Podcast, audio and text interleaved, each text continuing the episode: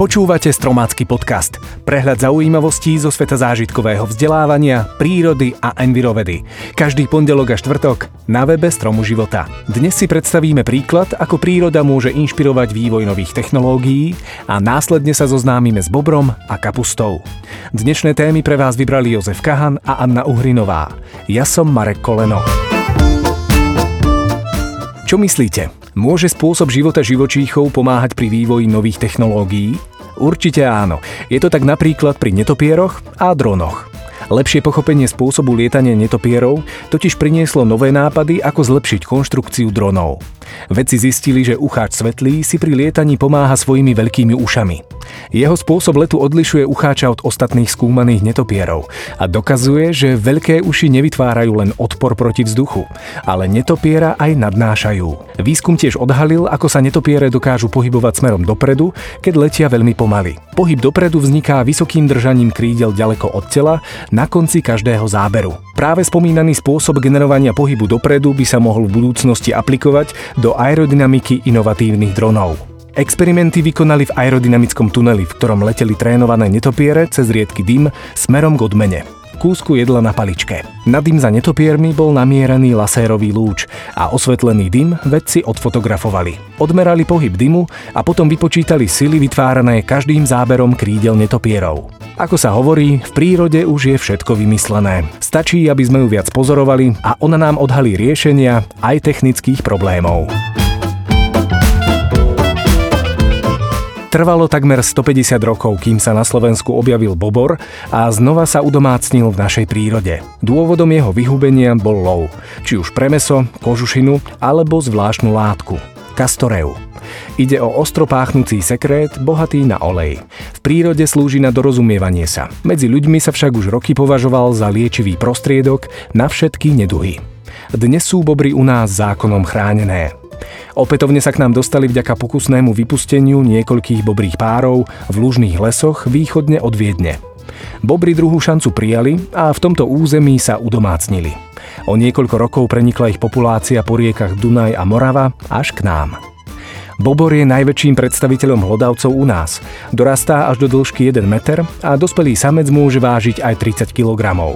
Má charakteristický sploštený chvost pokrytý kožovitými šupinami, ktorým riadi smer svojho pohybu vo vode. Bobor žije pri jazerách, rybníkoch či pomalšie tečúcich vodách, v okolí ktorých rastú meké listnaté dreviny. Zriedkavo sa zahríza aj do ihličnatých stromov. Na brehoch tečúcich vôd si stavia obydlia tak, že východ ústi vždy pod vodnú hladinu a suchý priestranný brloch je položený vyššie. Po stojatých vodách navršuje množstvo konárov a stavia si tzv. bobrie hrady. Je bylinožravec, živí sa hlavne kôrou stromov a kríkov, ktorú si uchováva aj na zimu. Za rok spotrebuje asi 4000 kg dreva s kôrou. Príležitostne sa živí aj rôznymi rastlinami, trsťou, trávou a ak sú v blízkosti polia, aj poľnohospodárskymi plodinami.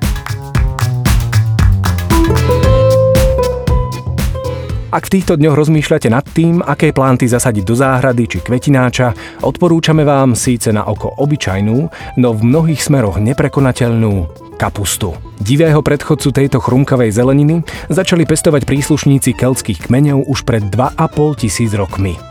Kapusta sa v stredoveku používala ako univerzálny prostriedok na všetky choroby.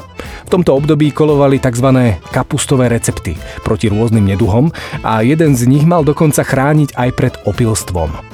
Oveľa neskôr sa zistili priaznivé účinky kapusty proti skorbutu. Tento poznatok zachránil námorníkov, ktorí sa počas dlhej plavby oceánom nedostali k čerstvému ovociu a zelenine.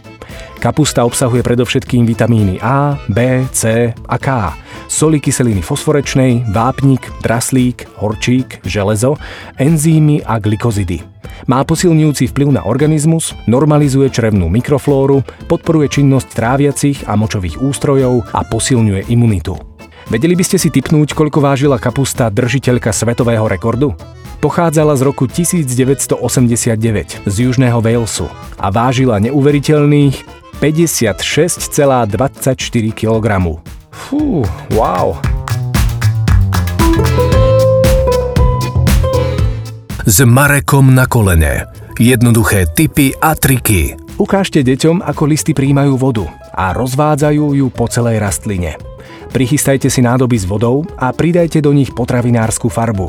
Podľa počtu nádob si pripravte čisté, veľké kapustné listy. Spodnú časť každého listu namočte do farebnej vody a vrch nechajte vytrčať. Po chvíli sa vám list začne zafarbovať podľa farebnej tekutiny v nádobe. Náročnejší na prípravu, no tiež jednoduchý, je pokus s červenou kapustou. Nakrájajte ju na menšie kúsky a uvarte vo vode. Voda sa vám sfarbí na fialovo. Scedte vychladenú vodu z kapusty a rozdielte do troch nádob.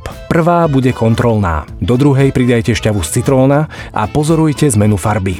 Do tretej nasypte lyžičku jedlej sódy. Týmto pokusom dokážete, že farba sa mení v závislosti od kyslosti.